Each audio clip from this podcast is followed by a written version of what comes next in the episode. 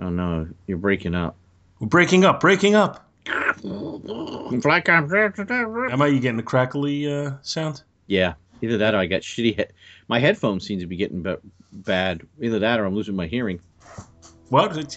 What? Yeah, very funny.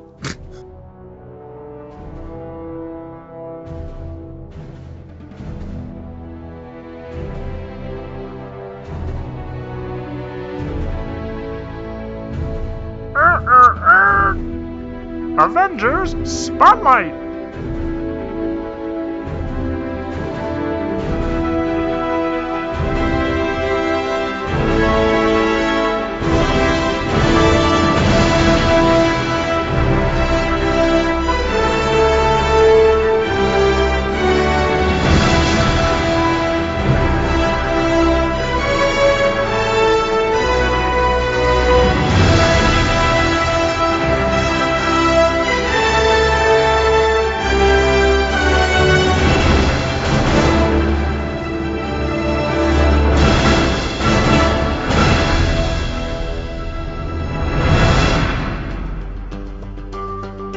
Best thing about calling is? Hanging up. For the, when the for the moment when the call is first ringing, the my, the pig face comes on my screen. Boo, boo, boo, boo, boo, Love the pig face. I get to see the pig face all the time. I know. I consider you a lucky man.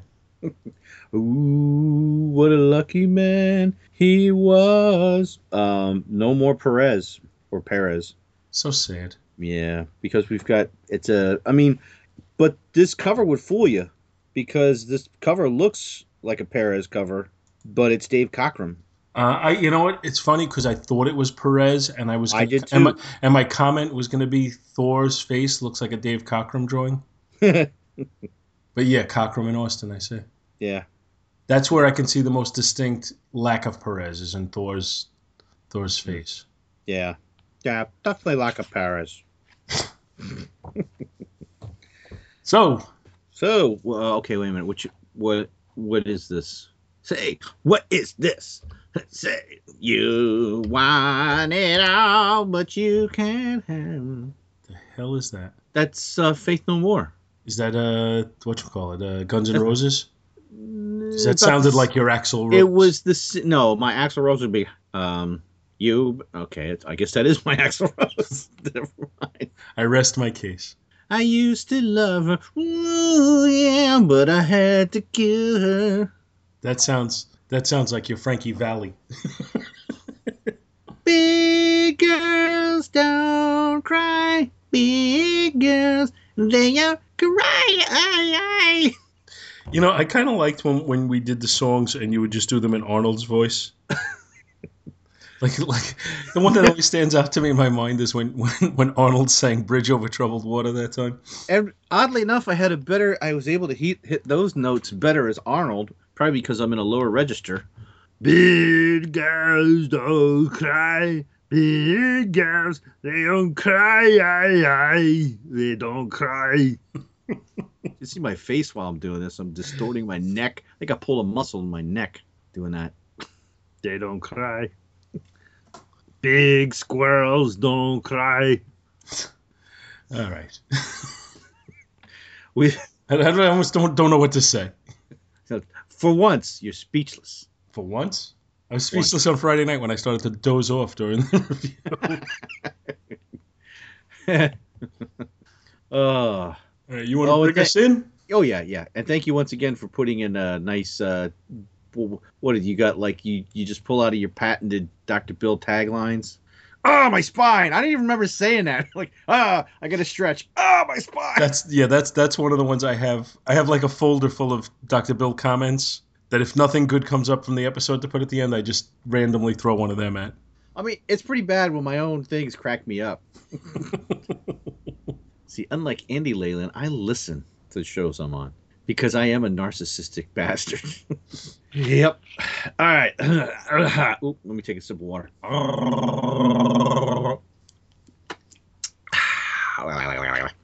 have to wet the palate. Put that. And it's just not as satisfying drinking water as it is Diet Mountain Dew. It's damn Can't argue with that. Nothing quite like that piss warm Mountain Dew feeling. I heard dogs barking in the distance. Yeah, there are dogs barking in a distance. Anyway, because I'm so easily distracted. Hello and welcome to Avengers Spotlight number 18, the Korvac Saga, part Ocho, or Infinity if it's turned on its side. Ooh. It's like like Schoolhouse Rock right here for you. So if you can skate, you can skate. A figure eight. You, know, you knew exactly what I was talking about. Exactly. Yes. Oh, I I remember all those. Those those are great. I we uh when the when the kids were young, uh we bought a I got a DVD of people that did covers, not not a DVD, a CD of people that did covers of the songs, like prominent artists at, at the time. And then this was like would be back in the late '90s, early 2000s. And then we got all of Schoolhouse Rock either on videotape or on DVD. So we were watching them, you know, we just watched them, you know, over and over. I remember when my, my daughter was in the Girl Scouts, I took her to a show where they did Schoolhouse Rock live. They had like, you know, it was done like as a play. Mm-hmm. They did all the songs from that. Electricity, electricity, powerful, so watch that stuff. I'm thinking to charge electricity. Sorry. Much better, Verb, that's what's happening. much better as done by Arnold. Verb, that's what's happening. Give me a noun. I will I'm just a bill. Yes, I'm only a bill. Well, it's a long, long way as a city get committee.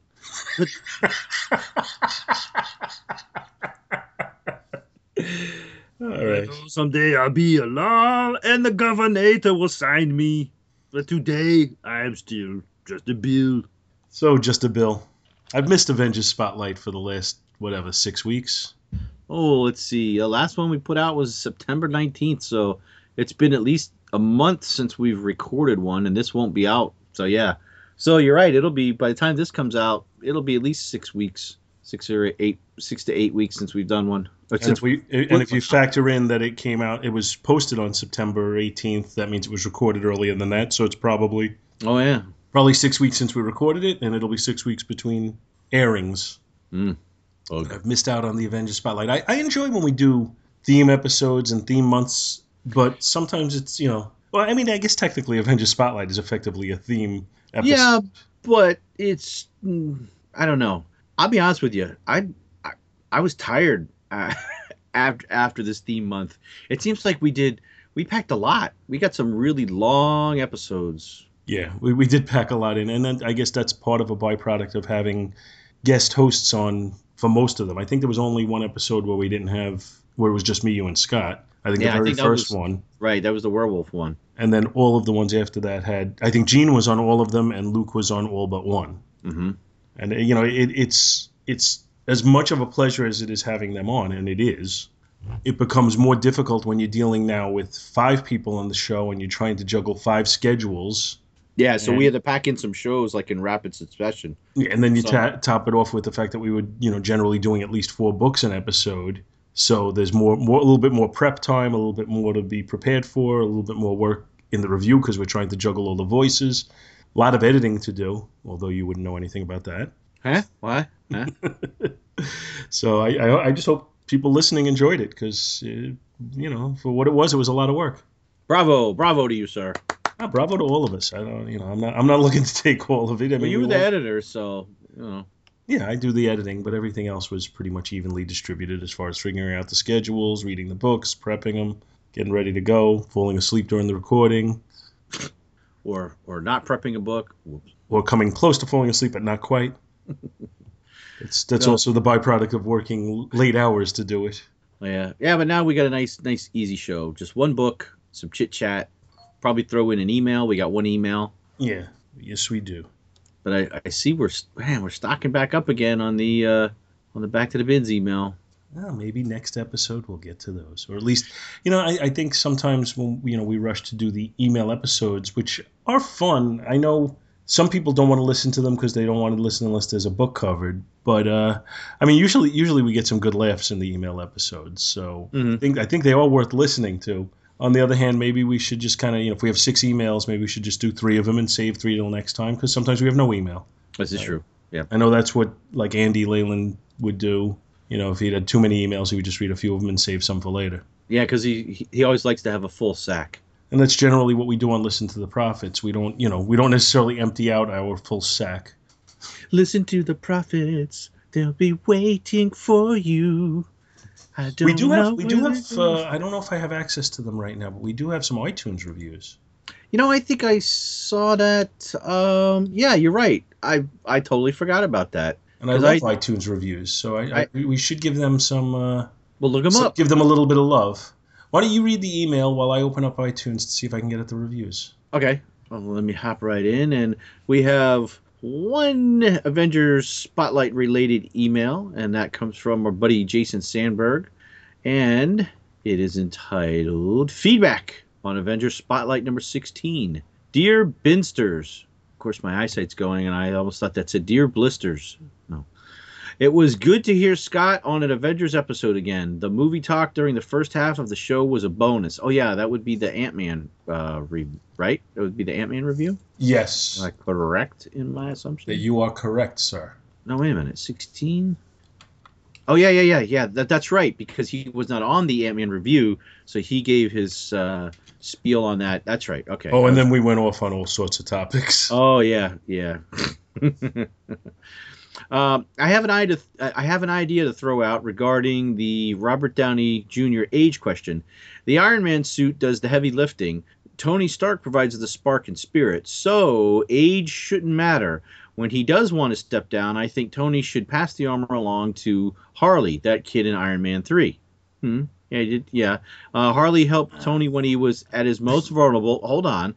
Hold on. I All hear you grumbled already. And when they parted ways, Tony gave Harley's workshop an overhaul. In some years, the Harley character can be in his late teens working as an intern at Stark Industries. Tony would view him as a trustworthy assistant slash apprentice and eventual successor in the role of Iron Man. What do you guys think? Have a great night, Jason Sandberg. All right, go ahead. Uh, I don't think from a from a realistic point of view that that's a terrible idea or a bad idea, but from a fantasy world point of view, I don't want my characters aging into middle age. I don't want Tony Stark to ever be middle aged, even though he even though Robert Downey Jr. is now middle aged. Uh, I, I look at them as similar to the way they are presented in the comic books, or from a cinematic point of view, the way that, like, say, James Bond is presented. James Bond is eternally going to be in his mid thirties. That's just you know the way the way it is. And and when when he when, you know when he when the actor ages out of the part, they replace him with a, a new actor, presumably younger, even though Roger Moore was slightly older than Sean Connery. Hmm. Uh, I, I just Really? don't, I I, I, I don't necessarily want there to be an old Tony Stark and then a legacy character.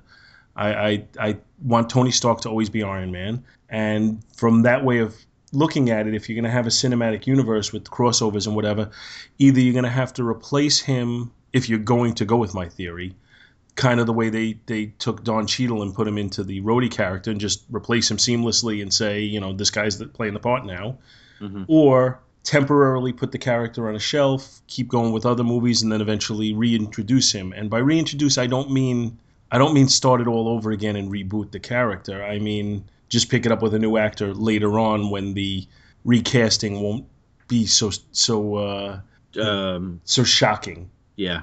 That's that's my preference. Now, you know, generally uh, Marvel doesn't ask me my preferences. On the other hand, they've done a lot of things that have fit my preferences so far. So who knows? I don't know what the people, you know, what what the movie viewing audience on a whole thinks, but I got to think that mine is not the minority view. I think most people want Tony Stark to be Iron Man. Well, yeah, yeah. Um, he could always. Well, you've got War Machine. I'm trying to think.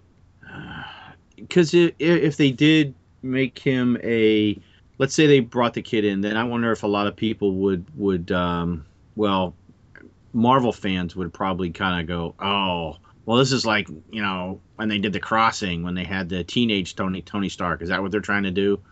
I don't know if there would be that type of comparison, but there probably wouldn't be in the general public because they probably haven't read that whole, uh, that whole you know, that that storyline before they completely completely rebooted the Avengers and Iron Man and and the Fantastic Four before um, they went off in their own pocket universe for a year. So um, I don't know. Maybe he could still give him his own type of suit, or or give him make him some other character. Um, maybe you know what? Maybe um, if they decide to do a spin-off of like the Young Avengers or the New New Warriors, he could be a viable character as a teenager. I didn't find his character to be so compelling in the movie that I feel the need to continue with him. Honestly. Well, but they've planted a seed that they could use if they wanted to do something in the yeah, future. They but I but I think Tony Stark should be Iron Man. That's mm. you know it's I assume that kid is not going to appear in uh, Civil War, which Tony Stark's going to be in, and he wasn't in Age of Ultron, so it's not like you know you know we've we've brought this character along. we could very easily just kind of leave him in the past. Mm. Uh, and again, like like I said, for me personally, I, it's not that I found him to be such a, a, an important character that he has to be revisited. But you know, to each their own. Like I said, people might think differently. Jason seems to uh, have taken a, a, shine to him, which is fine. Taking a shine. It's like a shoe shine. What, what, do, you, what do you think, Doctor Bill? You're you're fielding my opinion, but you're not really giving your own. Well, I I thought uh, uh, what as having the boy be yeah. Well, what do you think, what do you think they should do with the future of say Tony Stark as as Robert Downey Jr. starts to get to be say in his late fifties, which by the time they film, finish filming uh, what they've got on the slate now, he probably is going to be. I'm thinking after. I mean. Mm, You think with what we saw in Age of Ultron, they might be looking to plan Tony Stark's exit. That he wants to do something like okay, like he almost uh, had a big exit at the end of the first Avengers movie, to where he was going to sacrifice himself, throwing the bomb up up into the space rift. So might we see so- something along the lines at the end of Infinity Wars?